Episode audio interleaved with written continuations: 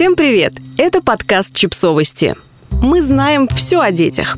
Рубрика «Личные истории». Почему подростку одиноко в семье – быть родителем подростка невероятно трудно. Мы часто по инерции продолжаем общаться с ними как с маленькими или наоборот начинаем считать взрослыми, упускаем десятки важных нюансов, а потом удивляемся, что потеряли контакт и испортили отношения. Прекрасная психолог и мама подростка Адриана Лито рассказала, почему подростки начинают чувствовать себя одиноко в семье и что можно сделать, чтобы это исправить.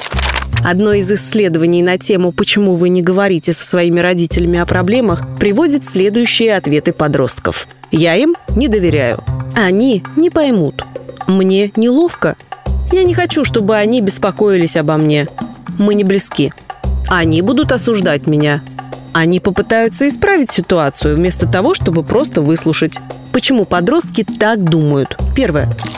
Мы часто плохо их слушаем. Их проблемы кажутся нам ерундой. Их новости и увлечения нам непонятны или просто неинтересны. Нам кажется, что дети не замечают, как мы говорим с ними поверх телефона. Но они замечают, и им не нравится.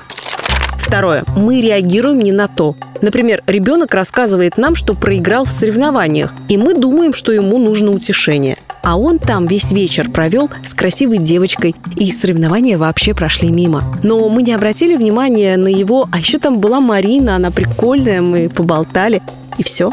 Или наоборот, мы зацепились за Марину, но говорим об этом так, что ему неловко.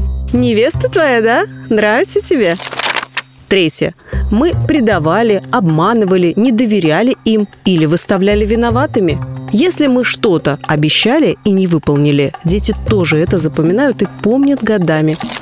Четвертое. Мы просто не очень успешны и не самая лучшая ролевая модель, но не признаем это. Или мы успешны и создаем слишком большой разрыв для ребенка. Иной раз стоит сказать, знаешь, я не всегда достигала того, чего я хочу. Возможно, ты умнее меня, и у тебя получится лучше, чем у меня. Или, знаешь, тебе, наверное, кажется, что мне легко рассуждать, и я могу не понимать твоей ситуации. Возможно, это действительно так.